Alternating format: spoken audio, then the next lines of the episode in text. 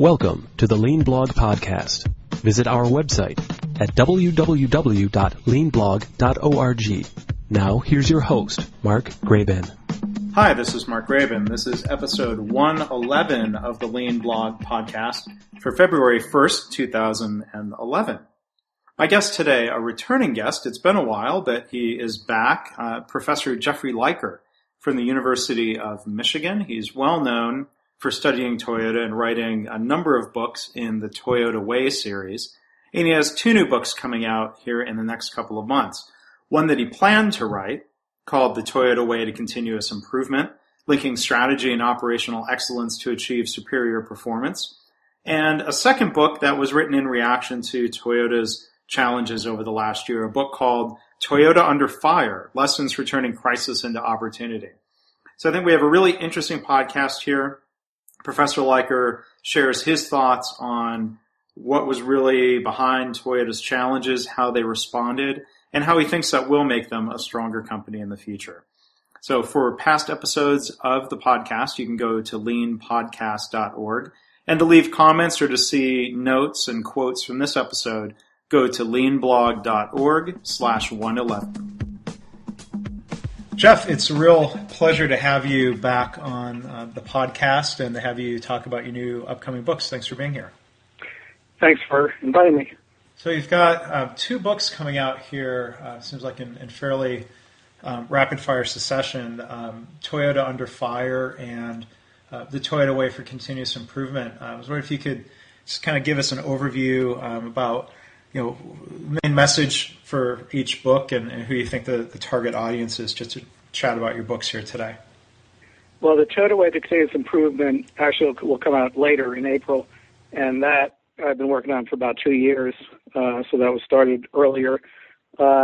Originally, we were going to have one book for each of the four Ps in my Toyota Way book. So I wanted a process book and a problem-solving book and a people book and a philosophy book. And as we got into it, it didn't seem to make sense to do that. We had Toyota Culture, which covered philosophy, right, and Toyota Talent, which covered people. And the Toyota Way to Continuous Improvement was supposed to cover processes. As we were writing it, we kept on struggling because we couldn't think of a way to talk about processes without talking about people and problem solving. Mm. So, and then as time went on, it became more and more clear that really the purpose of Toyota processes, the reason that they set up, for example, a just-in-time system and eliminate inventory and move processes next to each other, is so that problems will surface as quickly as possible and they can get then quick problem solving, quick feedback, and then quick problem solving as a result of that. In the process of people solving those problems, that develops then the skills of the people, and also develops a kind of knowledge base for Toyota to become a learning organization. So when we put that all together, what it added up to was continuous improvement, that processes, people, and problem solving, plus a long-term perspective, brings you to a culture of continuous improvement, and that's the message. In order to get there, you have to have a really, really deep belief, a passion for developing people and for believing that people are your most important asset rather than a replaceable part in a Tayloristic sense. And then when we reflected on our experiences with the many different kinds of companies that we've worked with over the years, we had two observations. One was that in every single case, that company or organization might not be a manufacturing company, but it could be a hospital, you know, a not-for-profit. That organization, in every single case, believed that they were unique, and that what Toyota does in its factories does not apply to them. Right. So they had that. That's the first hurdle is, you know, can we, you know, set up a bunch of doctors in a row with patients that go down like on an assembly line and pull end on cords when the patient's going to die or something like that. So they try to just imitate the you know, what you see in a factory, We realized that was never the message. The message was you need to solve your problems, and what's generic is the problem-solving process and the thinking process. The second issue that we realized was that it was very unusual for the companies we were working with, and we're consultants and we're getting paid, and they're committing to lean programs. And it was very, very unusual that they were really thinking that their first priority was people development. In almost all cases, their first priority was to do projects, improve processes, and get short-term results. So in the book, we have most of the book is case studies of companies in different industries, from mining to healthcare to creating nuclear fuel to designing an automotive system, the engineering design process. So we tried to pick a variety of very different situations to answer the question of, can this apply in different circumstances, and cases where either we or people we know and respect were the sensei, and they were using the method we learned from Toyota of developing people so that they could solve problems following the plan to do check act process. So that was the purpose of the Toyota Way to Continuous Improvement, to try to teach really the thinking behind developing a culture of continuous improvement. Well, it sounds like you pulled the Andon cord on your own writing process when the original concept seemed to evolve into this book. Absolutely. So we were doing that, and then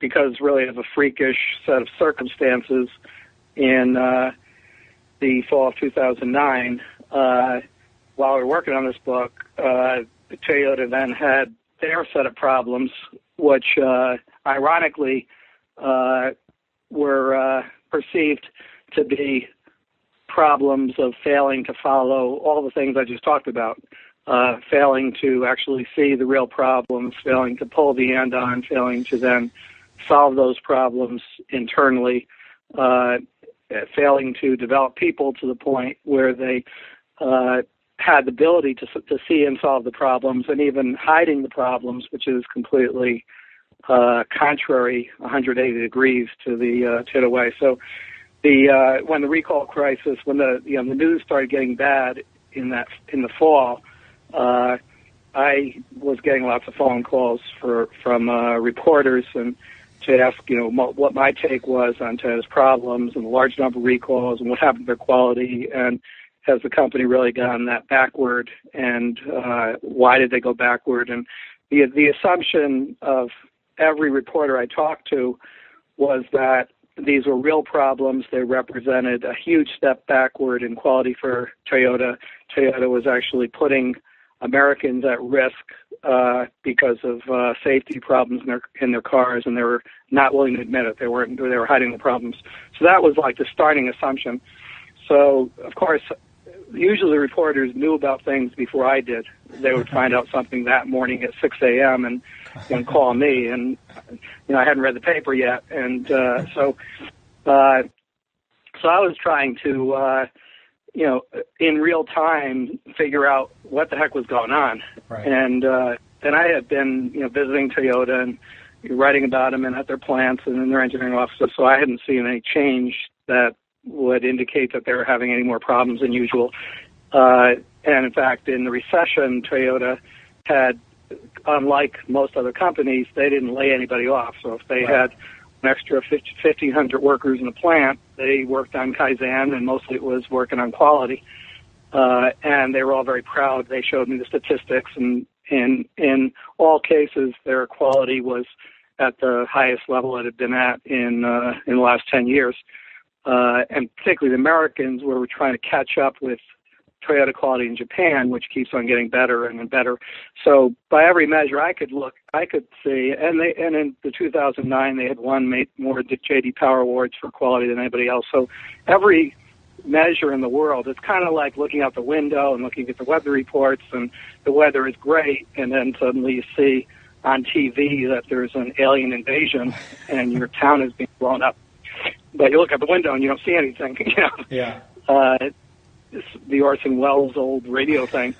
So anyway, it didn't make sense to me. It was, you know, like I said, it was contradictory to all the facts and everything I observed.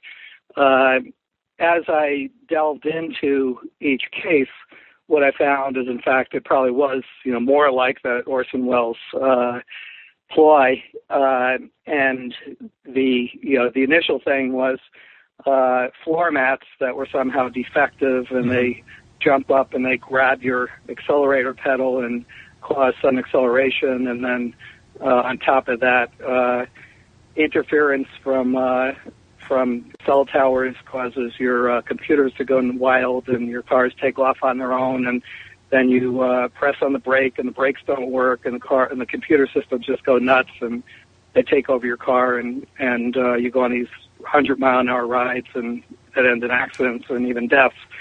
Anyway, there was no truth to any of that. There was nothing defective about Toyota carpets, and I have, in my family, 3 Toyotas. I have a Lexus, and my wife and son have Toyotas, and so we went out and looked at the carpets, and we looked at, and it was very apparent that there was, and my wife and son's car were in the recall for the carpet. It was very apparent that there was no problem. But it was also started, you know, it didn't take long to kind of figure out that the problem was that people buy aftermarket all-weather floor mats, and they pile them on top of the carpet that comes in the car. By design and very intentionally, in every Toyota car, the carpets that come in the car have 2 holes, and you fasten them down to clips on the floor so they can't slide. But if you buy then another all-weather floor mat, some people use shower mats because they're cheap, and they just put them on top of the carpet. So you already have the carpet that came with the car, then you have a carpet mat that came in the car and fastened down, and on top of that you have a rubber mat. And if those slide, and particularly if you stack more than one, and some people stack 2 or 3 or 4, and if they slide forward, they can entrap the pedal. It was kind of interesting because there's recently been a recall by GM for the same thing just in the last month for pedal entrapment. So it can happen in any car, but it happened it happened to happen in a car in which a policeman was driving in San Diego and the family died. That got a lot of publicity. So that's really started that, and that led to almost 5 million cars recalled for what is arguably not a defect in the car, but a defect in the use. And then each time there was another recall, it was kind of snowballing because then Toyota got paranoid, and then the government was starting to get criticized for not being tough enough on Toyota in an environment where American car companies are starting to come back, and Americans want the American car companies to succeed, and people have lost their jobs and they're pissed off. And the whole environment was just kind of set up to find a company to take down, to find a scapegoat. And Toyota happened to be that scapegoat. So, yeah, it's funny you mentioned, you know, the recent GM recall. I don't remember that being a huge national issue in comparison to everything was said about Toyota. Now, going back, you were talking about being in the Toyota factories and how they were measuring highest quality in 10 years. I mean, does that kind of point to, you know, outside of the floor mat issue, some of the other allegations of issues being more an instance of design flaws as opposed to things that were, you know, being, if you will, built incorrectly, that these weren't simple manufacturing defects that were somehow getting through the factory? Is that fair to say? Yeah, absolutely. So, and that's true not just for the floor mat, but there's been, you know, roughly about 15 recalls. As the snowball, Toyota began to recall anything and everything that could possibly be a problem. So in the last year, they've had about 15 different recalls, and none of them has had anything to do with manufacturing. Now, when you're in manufacturing, you build what engineering designs. Right. And, in fact, if you're perfect in manufacturing, you build it perfectly the way engineering designs it. And if you build it perfectly to a design with a flaw, then you're perfectly building in that flaw. So none of these have been manufacturing issues. There's been a couple cases. There was a problem with a Dana drive shaft in the Tacoma that was, in fact, some sort of a manufacturing defect or some scratches on some part. It was a fairly small number of parts, a fairly minor problem. The same problem occurred in drive shafts that were in a Nissan vehicle and a Ford vehicle, and they both said, no, this isn't a safety problem. They didn't do a recall, but Toyota did a recall. Yeah. But other than that, every other one that I know of was some sort of design mistake, and mostly design mistakes leading to something that was a customer annoyance, like the sticky pedal was actually a customer annoyance rather than really a safety issue. But so the total number of accidents that NHTSA will report, that's the government agency that deals with highway safety, if you go to them and you say, how many deadly accidents have you confirmed because of a Toyota defect, you know, that was related to these recalls in last year, they will say one family, and that was the Sailor family, and that was a case where the Lexus dealer that loaned them the car put the wrong floor mat in the car. It was a sport utility vehicle, and it was really just too large for the passenger compartment, and it automatically was already touching the pedal just about. So it was a defect in the dealer, a mistake at the dealer, and had nothing to do with design. But Toyota's response was to look at themselves, reflect as Toyota does, and say if it's possible for customer, and this happened mainly in the United States. It really didn't happen in any other part of the world, but it happened in the United States. And if Americans really like all-weather floor mats, and if their inclination is to put them on the floor on top of the floor mat that is provided, and then take them out in the spring, we should be designing against that. Whether we think it's right or not, it's not. We're engineers.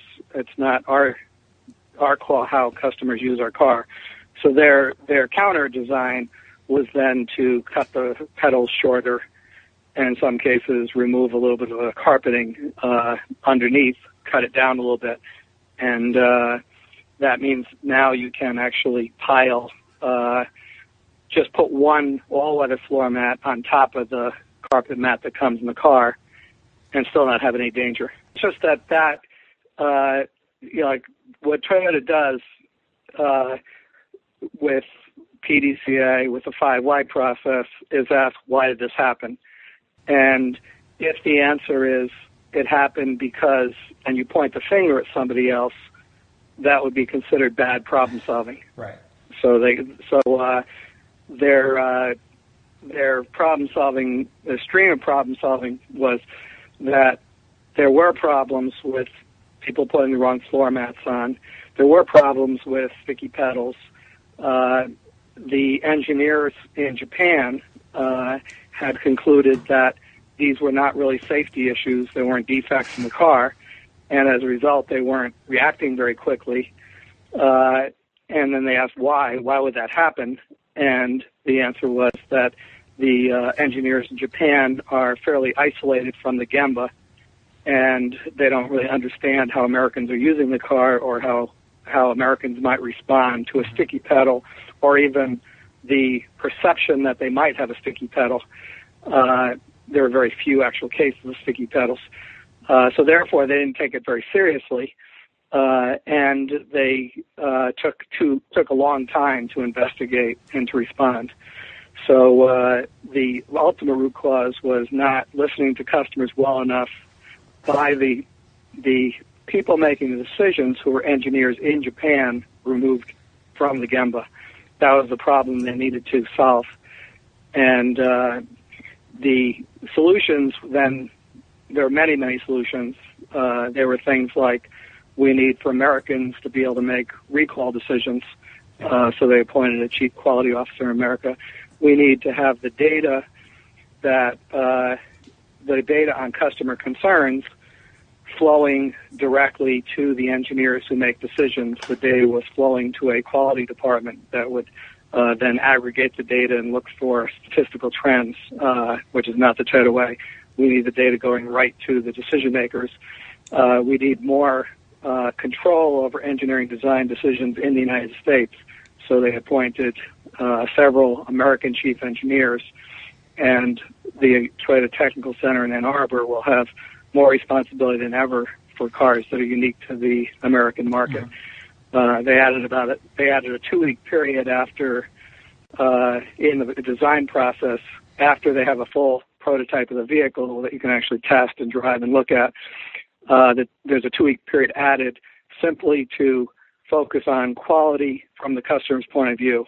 What are all the different conditions of use and what could possibly go wrong, or are these controls easy to understand? And so they're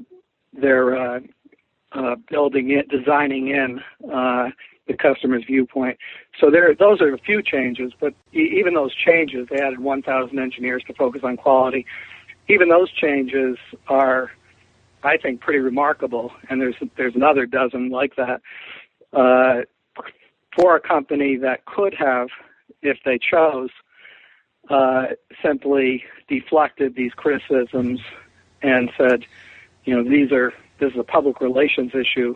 Let's leave it to our PR people to handle. This is not a real engineering or real manufacturing problem. They could have made that case, and they could have treated it that way.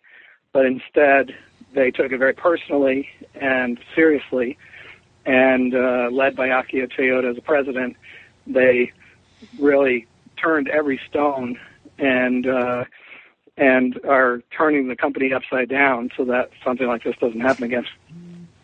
And so looking at the subtitle of Toyota Under Fire, it says basically how Toyota will come out stronger. So you think those reactions are really something that's going to lead to a more responsive company, better quality for customers, that it's not just a reactionary response?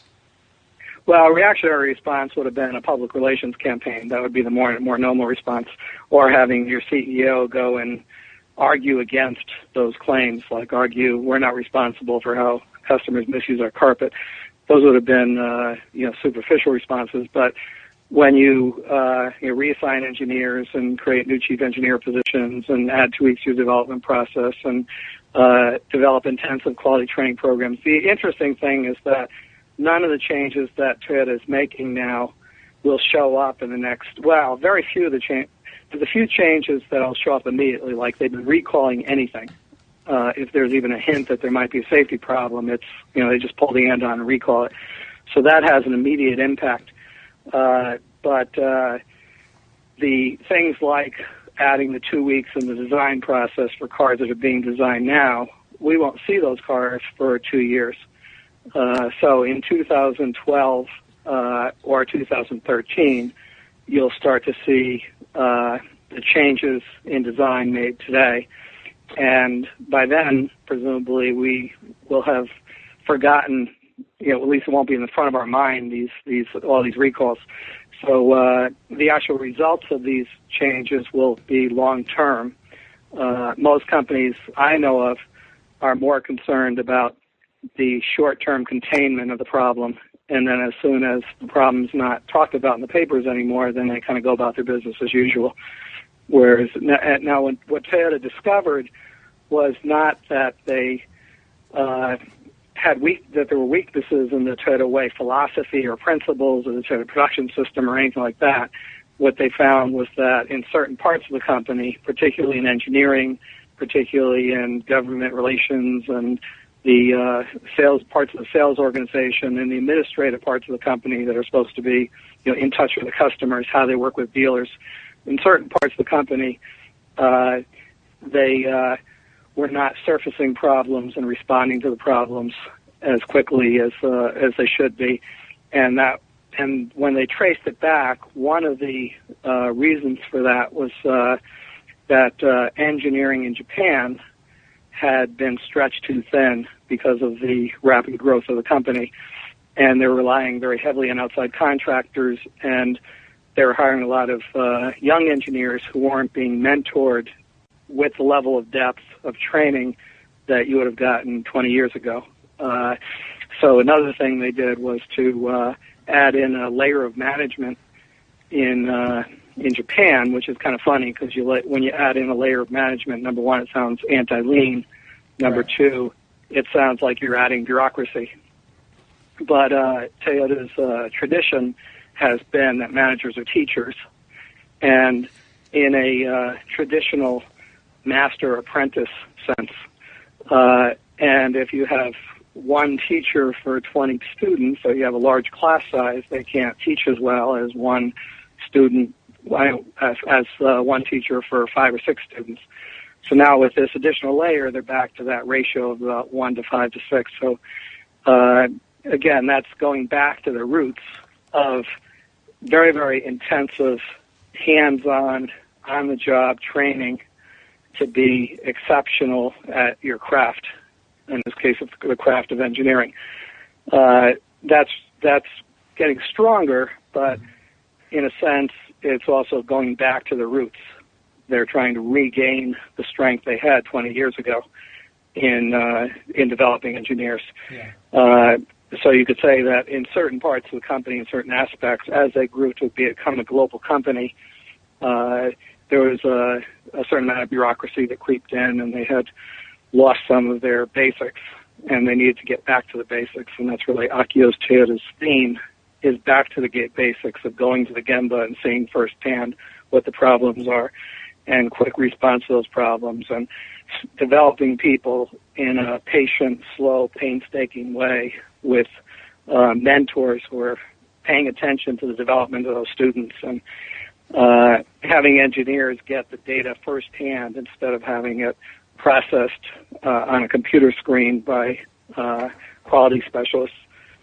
So maybe as a final question or point to wrap up on, a lot of people, or at least some people, have thrown around the notion after these problems, some sort of idea of, oh, well, see, I told you TPS doesn't work anymore, and it seems clearly that wouldn't be your view on this, and I think would tend to not believe that either. I think some people have said, by comparison, well, it's really a case that Toyota got away from their TPS principles. Do you think that's a fair summary, or is there sort of, it seems like there's elements of a slightly more complicated. Yeah.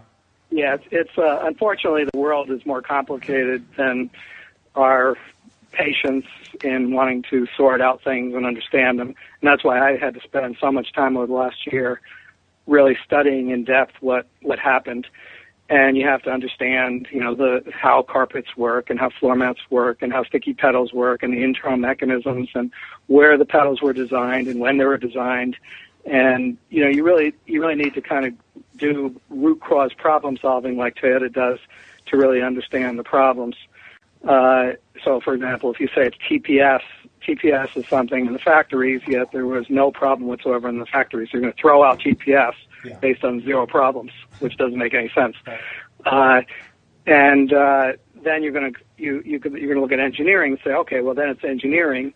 So they have they're supposed to have a great engineering system. Let's throw out the engineering part. But in fact, they've been engineering great systems for decades, and they make a few mistakes, and then you're going to judge them based on a few mistakes instead of the, millions and millions of good decisions they made over the years.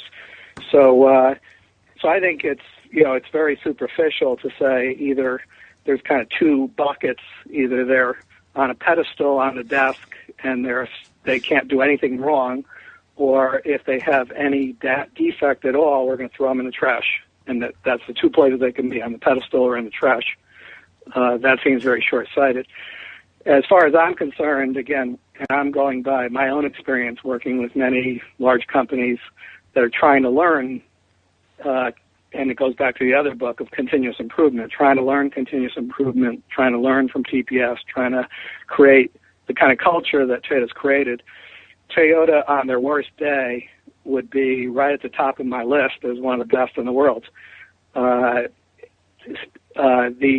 companies that I'm familiar with, they put, much less than 1/10, probably less than 1/100th of the effort that even Toyota in the last few years, when they were growing, puts into developing people, to teaching them basic problem solving, to developing true standardized work and having people follow the standardized work, to having extreme rigor in their testing processes. And we're trying to teach them those things, and they're primitive compared to what we see at Toyota. So it's not as if Toyota went from being, you know, an A student to being a failing dropout. Right. They went from being an A+++ student to maybe an A++ student instead.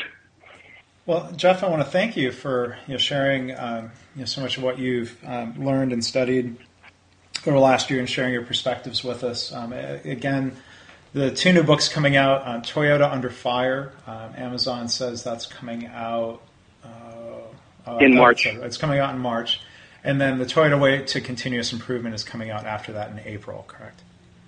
Right, that's correct. Okay, and then other than finding you on Amazon, is there a good website for your work and your books that you would share with the listeners? Well, I just, ironically, just last night, and it was at the publisher request, the McGraw-Hill's marketing department, they set up a Facebook public page for me, and we're going to try to make that work. I've never used Facebook before. My kids have used it, but I've never used it.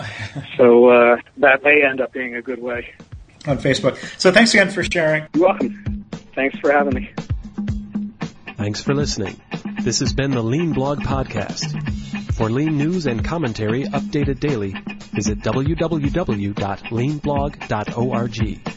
If you have any questions or comments about this podcast, email Mark at leanpodcast@gmail.com.